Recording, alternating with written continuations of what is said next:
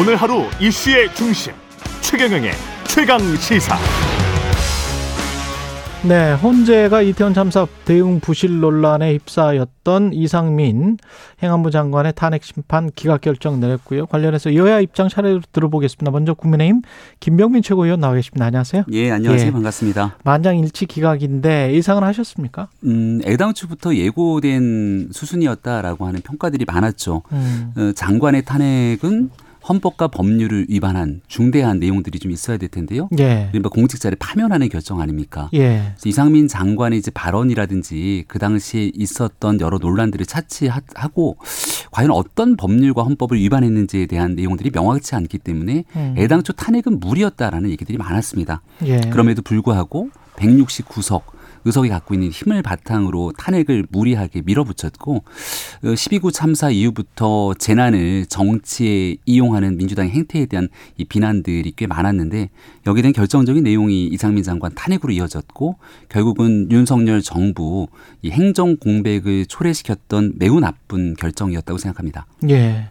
근데 그 법률적으로는 그렇 다고 치더라도 정치적이나 도의적 책임을 면책까지 했다 이렇게 보기는 힘들지 않습니까? 어, 뭐 당연히 예. 정치인 그리고 또 이 국무위원으로서 가져야 되는 음. 여러 가지 도덕적 책무들은 분명히 존재할 겁니다. 예. 이상민 장관도 재난을 책임지는 주무부처의 이 장으로서 그 당시 있었던 무수히 많은 일들에 대한 무거운 마음가짐을 갖고 있을 것이고 음. 거기에 국민 앞에 고개를 숙이기도 했고 또 이러한 매뉴얼에 대한 문제 또 법적으로 고쳐나가야 될 일들이 있다면 그런 일들을 숙고해서 두 번 다시 대한민국에 같은 재난이 발생하지 않도록 노력해야 될 책무가 있지 않습니까? 음. 그래서 이번에 이 장관직에 복귀하자마자 즉각적으로 수해 현장으로 내려가서 이런 재난 대응을 위한 노력들을 다 하고 있기 때문에 이제 정쟁의 과정이 아니라 어떻게 수습하고 보완해서 더 발전시켜 나가야 될지에 대한 미래를 고민하는 시기가 지금 도래됐다고 생각합니다. 근데 뭐 이런 상상도 해봐요. 만약에 탄핵 결정이 그렇게 나올 거는 아, 말씀하신 것처럼 이제 법률적으로는 사람들이 상당히 많이 예상을 했던 건데 어 그렇게 결정이 나고 난 다음에 에, 대통령실이 가령 어 이상민 장관을 어, 뭐 정치적으로는 해임시키고 다른 새로운 장관으로 해서 새롭게 출발해 보자 이렇게 하면 훨씬 더 유족들의 마음도 좀 사로잡고 국민들의 마음도 사로잡을 수 있는 묘안이지 않을까 그런 이야기를 사실은 했었잖아요 정치권에서 그 전에 그 일부 예. 정치권에서 나왔던 이야기일지 모르겠습니다만은 예. 탄핵이 결정되고 난 다음 예. 꽤 오랜 시간 수개월 동안의 공백들이 있지 않았습니까? 음. 근데 그 공백 의 기간을 결국은 어, 견뎌낼 수밖에 없는 무한한 책임들이 또 가져갈 수밖에 없게 되는데 예. 이런 일들을 초래시켰던 일들은 결국 민주당으로부터 나타났던 일이겠죠. 그러니까 이상민 장관이 이 그동안 12구 참사를 비롯해서 어, 느꼈을 또 경험했을 일들이 있습니다만 음. 결과적으로 이 장관이 탄핵될 정도의 상황은 아니었기 때문에 그러한 내용들을 받아들여서 더 어, 앞으로 있는 재난 상황들을 이겨내기 위한 노력들을 해나가겠다는 것 이제 윤석열 정부가 갖고 있는 일들이고요. 이게 너무 과도할 정도의 정쟁으로 끌고 갔던 일들에 대한 것들을 음. 단순하게 이상민 장관 하나에 대한 모든 문제로 가져가기는 어렵다.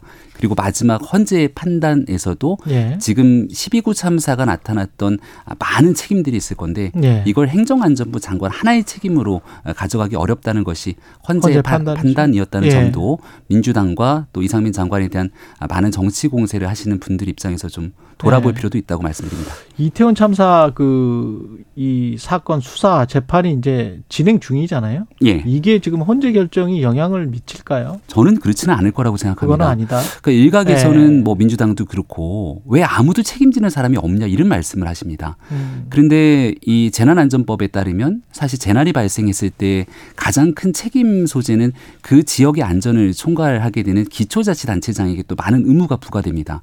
아, 용산 구청장 같은 경우는 구속까지 됐었고 또 기소가 돼서 이제 재판에 다투게 되지 않습니까? 아, 당시에 용산 경찰서장도 마찬가지로 구속돼서 기소가 됐고요. 이제 재판 결과를 통해서 형 법상으로 잘못된 사람들에 대한 책임 여부를 반드시 따져 물을 수밖에 없을 겁니다. 그래서 이런 일들을 지금 뭐 아무도 책임지지 않는다라는 방식으로 접근할 것은 저는 아니라고도 생각합니다. 그리고 대통령실에서 목적이 안 맞는 탄핵 아까 비슷한 말씀이시죠. 준엄한 네. 심판을 받을 것이다. 야당이 그런 이야기를 했고 그런데 윤석열 대통령 장모 최은순 씨 법적 구속에 대해서는 아무런 말이 없고 당시 뭐 대통령실 관계자가 사법적 판결에 관해서는 이야기할 게 없다 이런 이야기를 한 거거든요. 그러면은 예. 앞뒤가 좀 다른 것 같기도 하고. 아 저는 두 가지가 분명히 다르다고 생각합니다. 예.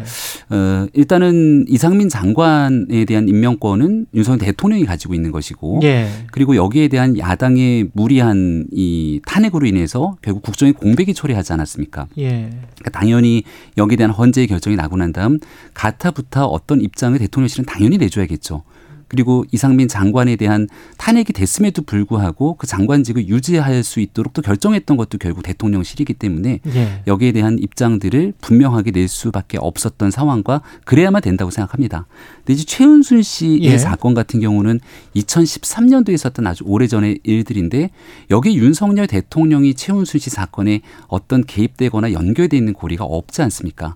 음. 그럼에도 불구하고 지난 대통령 선거 때부터 이 장모인 최은순 씨 이 건에 윤석열 대통령이 검사 시절부터 개입된 것처럼 숱한 문제 제기를 했던 게 야당의 정치 공세였거든요. 음. 이 장모의 2심 재판 결과가 1심과 똑같이 유죄가 나왔는데 대법까지 가는 과정에서 다툼의 여지들이 있지 않겠습니까?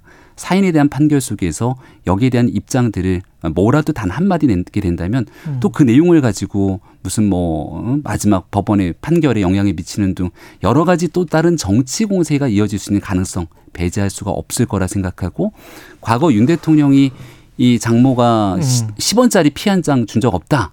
이런 얘기를 한 것처럼 지금도 여전히 정치 공세를 하고 있는데 그 선거 당시부터 그런 얘기를 한 적이 없다고 무수히 많이 이야기를 한 바가 있습니다. 정진석 어, 예, 의원이 내가 말, 이제 뭐 말을, 해명을 했는데 네, 말, 내가 잘못 얘기했다라고 정정 정진석 의원이 말을 했다가 또 바꿨다가 뭐 이런 과정이었기 분명하게 때문에. 정정을 했죠. 네, 음. 네, 그리고 윤석열 대통령은 후보 시절에 그런 얘기를 한 적이 없었고요. 네. 따라서 이 내용이 장모에 대한 재판 결과에 대해서 어, 대통령실이 입장을 내지 않는 것을 지금 뭐 다른 여러 가지 헌재 판결이라든지 예. 이런 일들에 대해서 입장을 낸 거랑 섞어서 왜 형평성이 맞지 않냐 이렇게 주장하는 것은 저는 사리에 맞지 않다고 생각합니다. 그것과 그것을 비교할 수도 있겠지만 그 과거에 도이치모터스 주가 조작 의혹과 관련해서 이제 뭐 어, 무죄가 됐다. 그것도 대법 판결까지 난 것도 아니었고 어 그랬는데 그때는 또 대통령실에서 뭐가 나왔단 말이죠. 네. 예. 그러니까 김건희 여사에 관한 부분들은 네. 김건희 여사는 대통령의 배우자로서 사실상 같이 공동 이 가정을 꾸리고 있는 음, 가족 아니겠습니까? 그러니까 여기에 대해서도 마찬가지로 무수히 많은 논란들을 부추겼던 상황들이었는데 예. 여기에 대한 음, 법원의 판단 결과 그 내용들이 그동안 해왔던 정치 공세가 사실이 아닌 것으로 드러난 측면들이 있지 않았습니까? 거기에 대한 입장을 분명하게 피력한 것이고 또 지금 뭐 유리한 것은 대통령실에서 입장을 내고 음. 불리한 것은 입장을 내지 않는다 이렇게 얘기를 합니다만은 예. 어, 앞서 설명드렸던 것처럼 음, 장모에 관한 건에 대해서 구태여 윤석열 대통령이 여기에 대한 입장을 내게 된다면 네. 또 다른 정치 공세성 논란들이 커질 수 있는 상황들을 고려했을 때 저는 그 당시 입장을 내지 않는 것이 온당한 일이었다고 생각합니다. 장모님이 좀 섭섭하시겠는데. 장모님은 가족이 아니냐, 뭐 이렇게 하면서. 네. 장모에 대한 일에 윤 대통령이 연결된 일이 없는데 네. 당시 검사 윤석열이 거기에 개입된 것처럼 거듭 얘기를 하고 있으니 네. 사실이 아닌 일들을 가지고 정치 공세는 좀 하지 않았으면 좋겠습니다. 예. 그리고 권영세 장관의 코인 의혹 논란 관련해서는 이거는 윤리심사 자문위가 거래 내역이나 뭐 이런 거를 공개를 했다고 이제 국민의힘이 고발을 한 거잖아요. 윤리심사 자문위에서 자문 주문위에 누군가를 지금 누군가 고발, 흘렸다 뭘 고발할 예정이다라고 고발할 예정이다 기사를 봤는데 네. 제가 아직 내용들을 뭐 누가 고발을 했는지 아, 네, 언제 할 예정인지 고발하지 아, 네. 아직 고발한 건 아니죠. 거기까지는 확인을 못했습니다. 네, 근데 네. 이 권영수 장관도 사실은 김남국 의원과 관련해서 또 뭐 최강 시사에서도 마찬가지였고 이게 굉장히 좀 윤리적으로 문제가 있고 음. 예상중이고 여러 가지 이야기를 했었지 않습니까? 투기적인 요소도 있고 그 그런데 이제 다른 사람이 나타났어요. 권혜수 네. 장관이나 다른 분들이 나타났는데 이분들에 관해서는 다른 잣대를 적용할 수는 없는 거 아니에요? 어, 일단은 김남국 의원권과 예. 다른 국회의원들의 건을 같이 엮어서 가는 거는 저는 매우 형평성이 맞지 않는다고 생각합니다. 아, 그게 형평성이 맞지 예, 않는다? 예, 김남국 의원권은 예. 금액적인 측면 예. 그리고 여기에 대해서 사전 정보를 이용한 것 아니냐는 숱한 의심 예. 그리고 여기에 대한 자료를 민주당 조사 때부터 내라고 얘기를 했지만 그 내용들이 내지 않았고 제일 국민들을 분노케 만들었던 건 해당 상임위를 하고 있는 기간 동안 휴대전화를 만지작 만지작 거리면서 계속 코인 거리를 했던 내용들이 음. 결과적으로 사실로 드러나지 않았습니까? 예. 그리고 국민이 갖고 있는 기본적인 상식이라고 하는 수준이 있을 건데 김남국 원의 코인 거래 금액들을 보게 되면 이건 국민의 상식을 한참 뛰어넘은 일이다. 이렇게 평가하는 건 뭐 여야를 가리지 않고 중론일 거라고 생각합니다. 예. 그리고 지금 나와 있는 뭐 여러 의원들에 대한 음, 코인 투자가 나오는데 예. 거의 대다수가 소액이고 예. 많다고 얘기하는 권영세 의원 같은 경우도 한 뭐 3천만 원에서 5천만 원 정도 수준, 수천만 원 정도의 수준인 것 같은데 예. 이게 이제 투기성 성격의 자본 금액이냐라고 보기에는 음. 그렇지는 않다고 봅니다. 이제 문제가 만약 되기 시작한다면 음.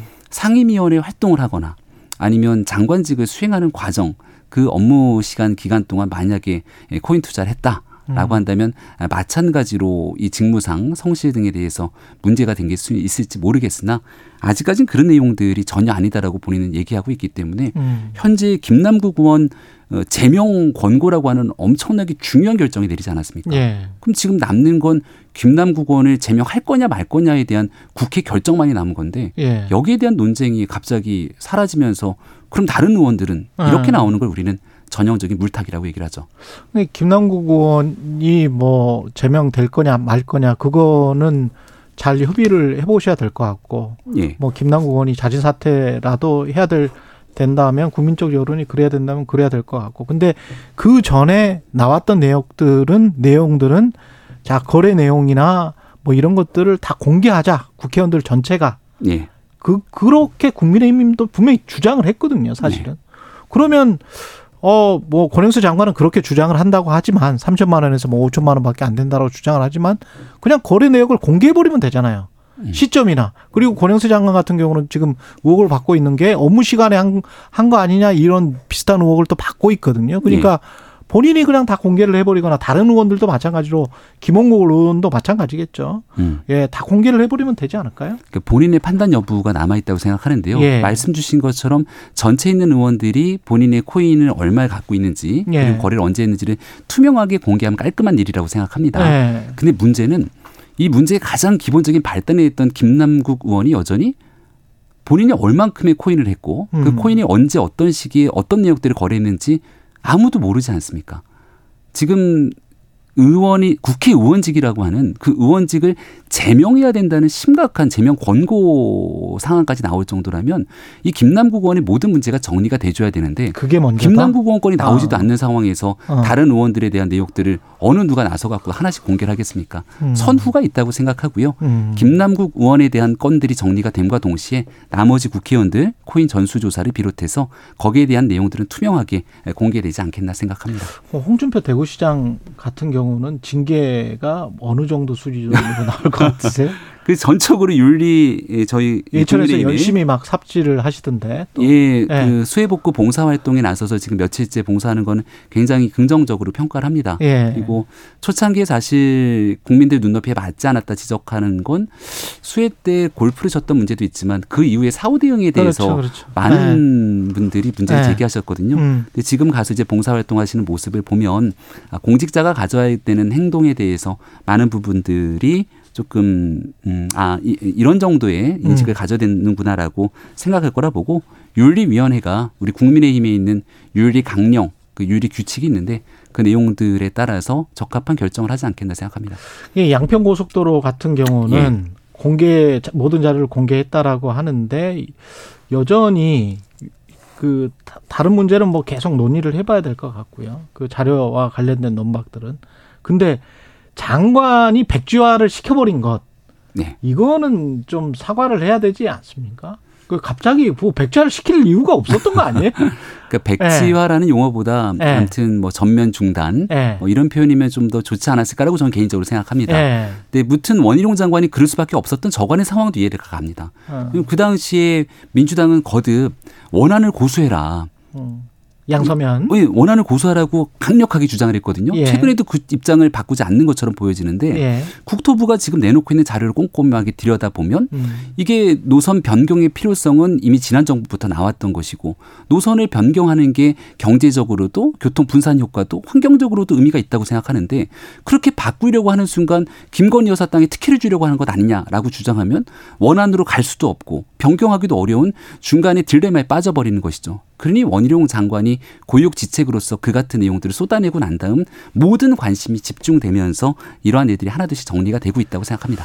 여기까지 듣겠습니다. 김병민 국민의힘 최고위원이었습니다. 고맙습니다. 고맙습니다.